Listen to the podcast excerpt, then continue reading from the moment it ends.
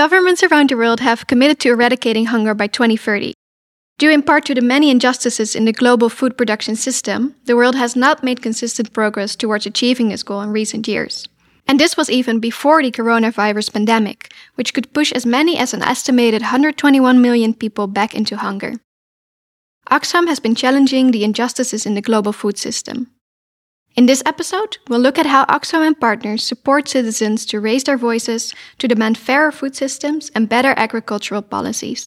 Welcome to Impact Talk from the Impact Measurement and Knowledge team at Oxfam Novib. I'm Lisanne Hekman. And I'm Patrick Guyer. And we're your hosts for this four part series exploring the impacts, challenges, and learnings from the last five years of Oxfam's work on raising citizens' voice. This series focuses on what we're learning from the program towards a worldwide influencing network that Oxfam Novib has led in a strategic partnership with the Center for Research on Multinational Corporations and the Dutch Ministry of Foreign Affairs.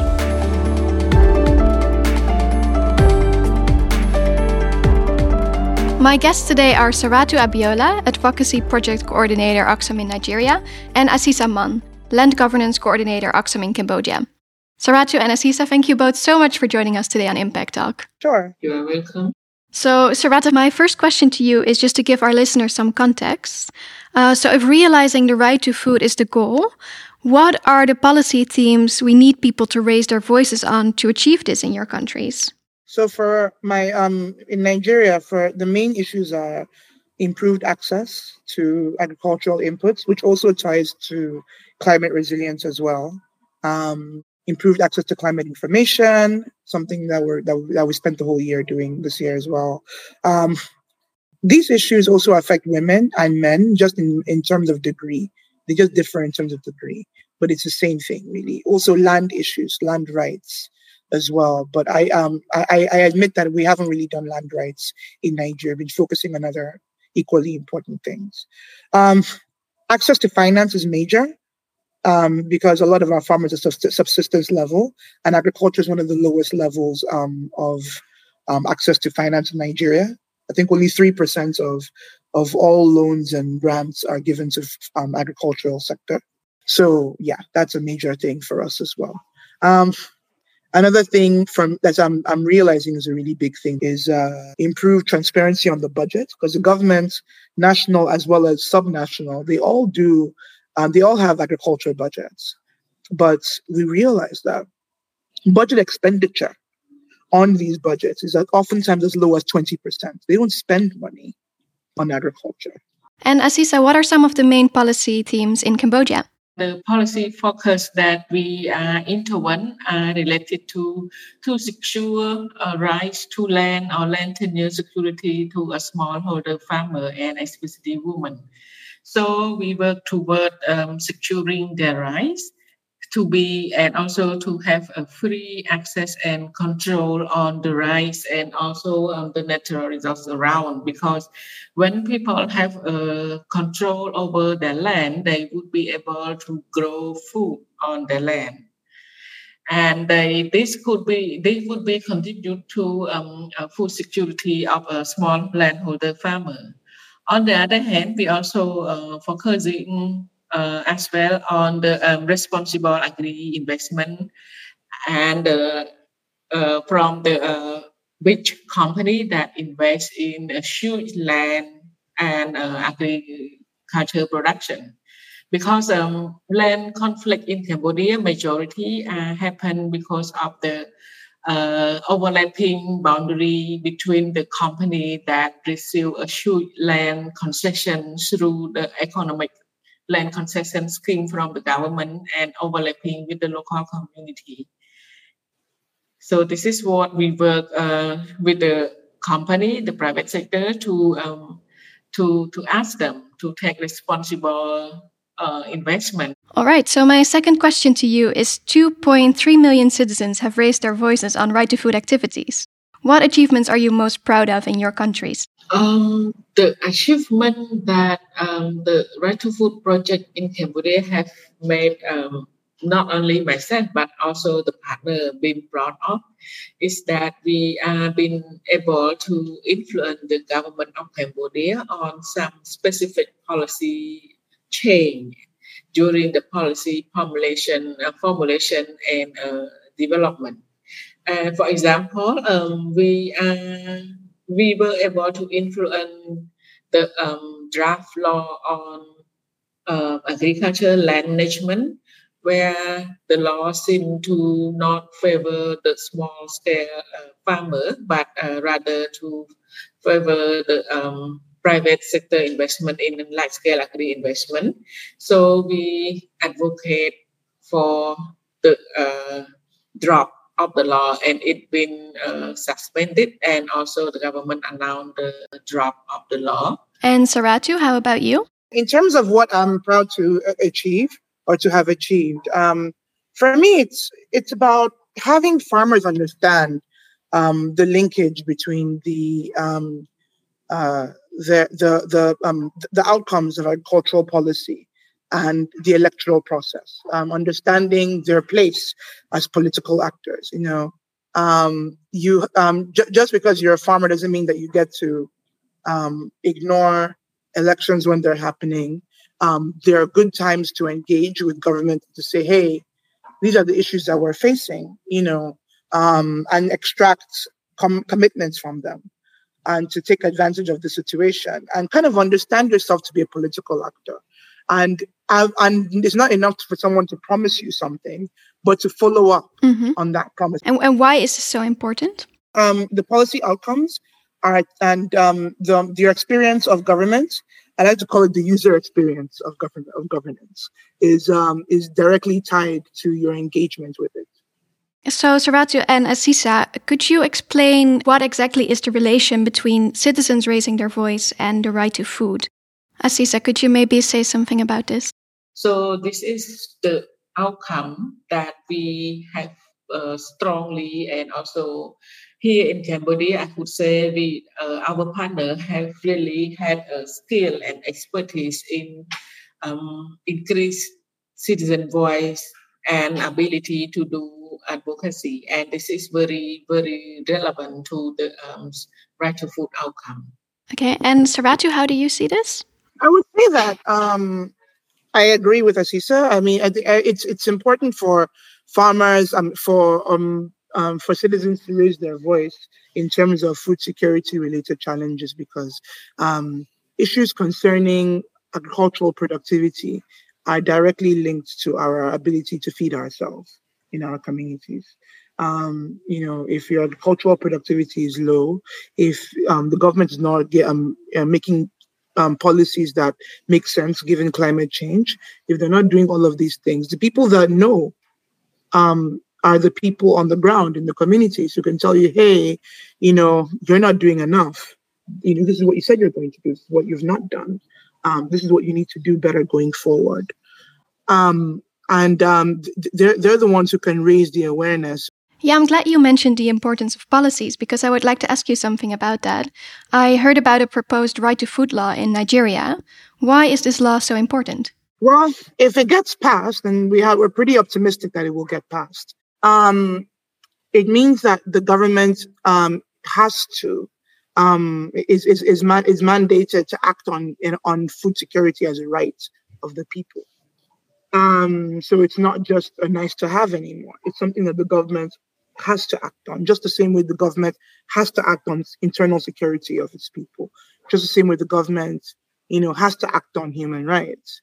Um, it means that um, that it, it, it bec- it's become a, a, constitutional right for Nigerians, which is very important in terms of recognition of the importance of food security and um, and and uh, and, uh, and and and, uh, and, and entrenching political will for for issues concerning food security and improved productivity in Nigeria. Um, I would like to now ask both of you to reflect on some of the challenges surrounding mobilizing citizens to raise their voice.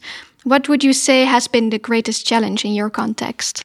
For the context of, of Cambodia, um, the challenge here I would focus on external challenge that would be related to um, the political space in Cambodia because um, the Right to Food project uh, period was uh, covering in the in the period of the national election and communal election, where uh, the political um, environment was so restricted, and the uh, 20, um, 2018 national election was a very critical one because uh, we on we almost have only uh, two main leading party, which is the ruling party and opposition party and uh, the ruling party they gone crazy of uh, doing anything to um, destroy the uh, opposition party. And most uh, cambodia the view of um, civil society organization as uh, the supporter to the opposition party. So uh, within that period we facing a very great challenge in terms of um, uh, we are under watchdog of the government in any activity implementation and not only right to food but um, land right defender also um, facing a great challenge of under threat from um, authority or the government of um, engage whenever they are doing activity related to land conflict um, they always been accused as an opposition political uh, member, something like that. And Saratu, what are challenges you face in your context? Um, for one thing, I mean, our farmers um, in Nigeria for the longest time just haven't really been engaged in the political process. Um, when they've been engaged, it's been through, um, you know, Nigerian politics is very um, identity based. Um, I'm a Muslim.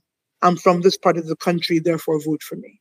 You know, it's never really been substantive.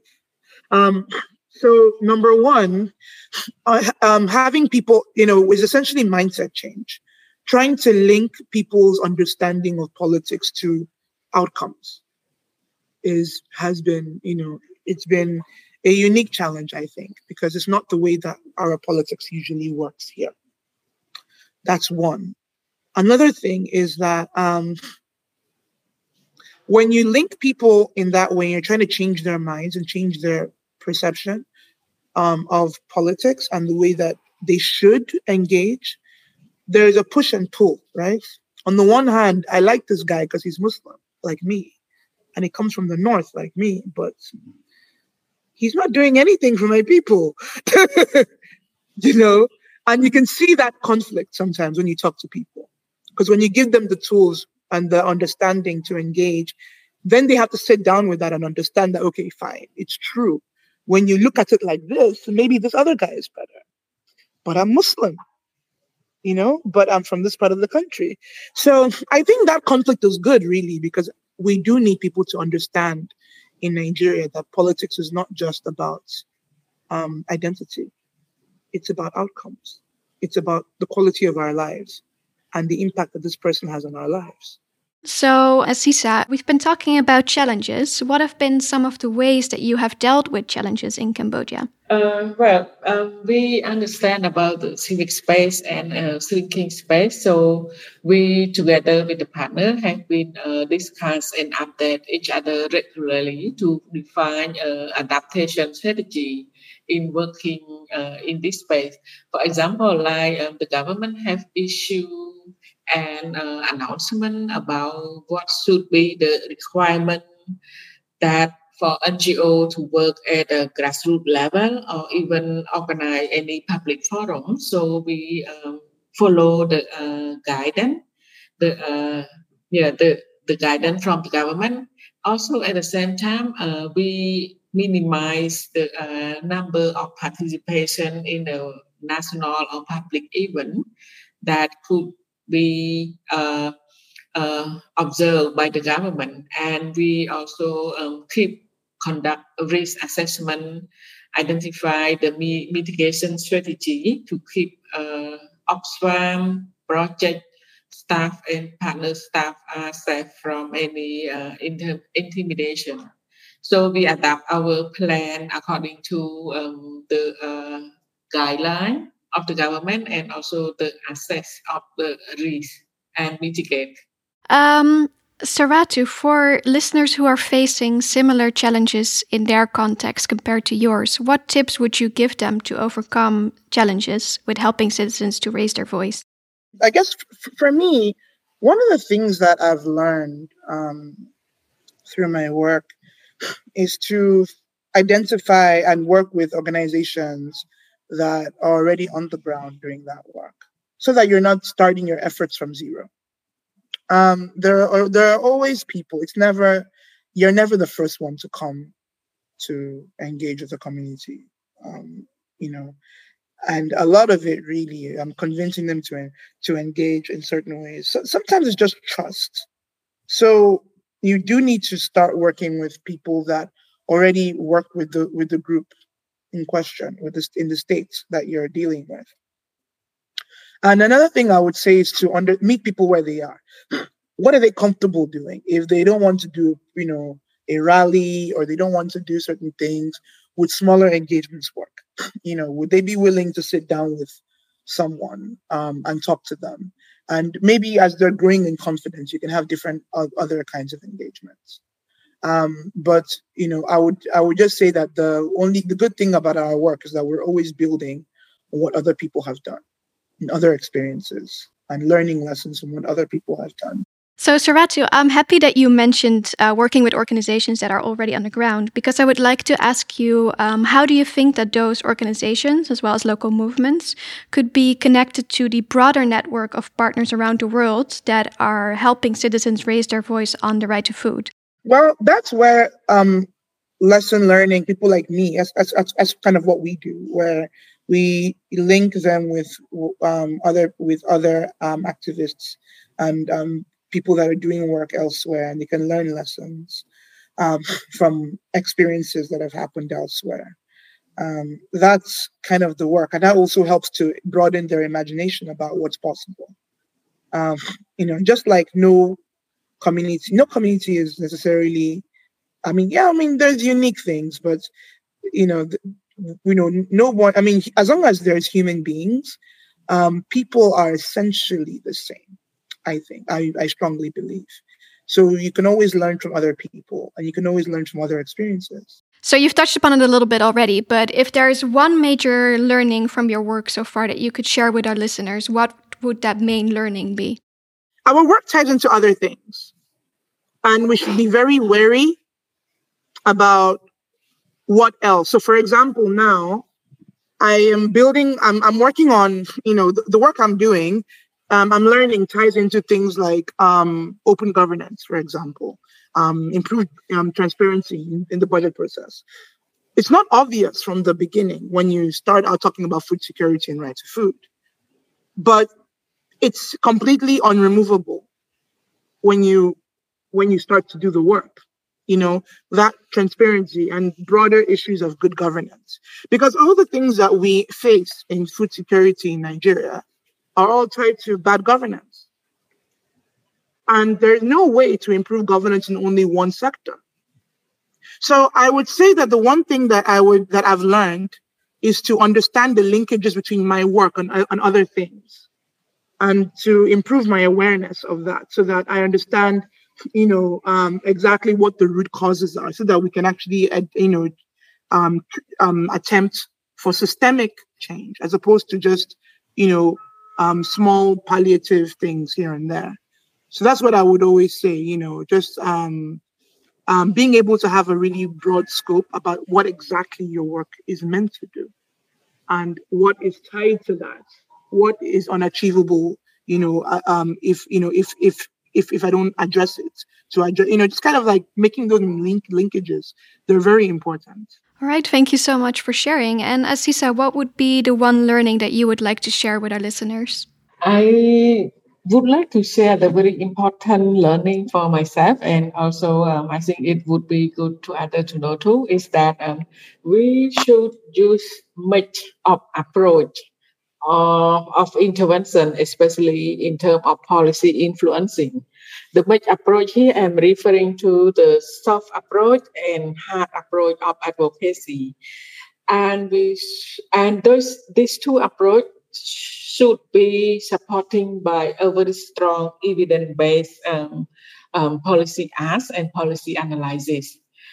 And because um, we have a very great um, result from this kind of uh, using of um, influencing our policy advocacy abroad by uh, especially the uh, influencing on the draft law on agricultural land management that we successful uh, to have the government drop the law. And um, the soft approach should be uh, such as um, direct engagement or lobbying with the government or the policy makers, while the hard approach, where the uh, people, the citizen, making voice, speaking to media, and uh, uh, provide fact about um, how the uh, law impact to them as a smallholder farmer. So this kind of intervention approach would be very um, uh, progressive and could have to achieve the uh, policy influencing work. So, Patrick, what are some of your main takeaways from the things Saratu and Aziza said? First of all, I think that while they're both working on promoting the right to food, uh, they work in very different contexts and focus on very different themes. In Nigeria, what we heard is that the main focus is around, for example, farmers' access to agricultural inputs, things like fertilizer and seeds, and also climate information, and especially access to finance. Whereas in Cambodia, there's quite a large focus on securing land rights and strengthening land rights. However, there are also some similarities, of course. For example, both of them mention the importance of elections, both in terms of risks and also opportunities. Yeah, I thought that was really interesting because I think Aziza talked about elections more in terms of risks. And I think that makes sense because she works in an environment of narrow civic space. And of course, elections could lead to a loss of power for the ruling government, which means that during those times, especially, the government will crack down on those critical of them, which include CSOs and land rights activists. True, uh, but I think what our guest told us is also that there are quite a few opportunities that come from these elections, uh, in that there are a chance for people to raise their voices on issues they find important and to hold elected officials accountable for their track record on those issues. Yeah, I agree. And I think another similarity I noticed is the importance of working with partners and local organizations at grassroots level.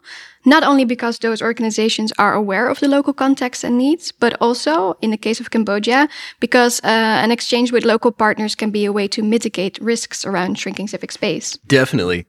And what we heard from Aziza is, of course, that civil society organizations in Cambodia often face a lot of risk from surveillance and even intimidation of staff members and partners.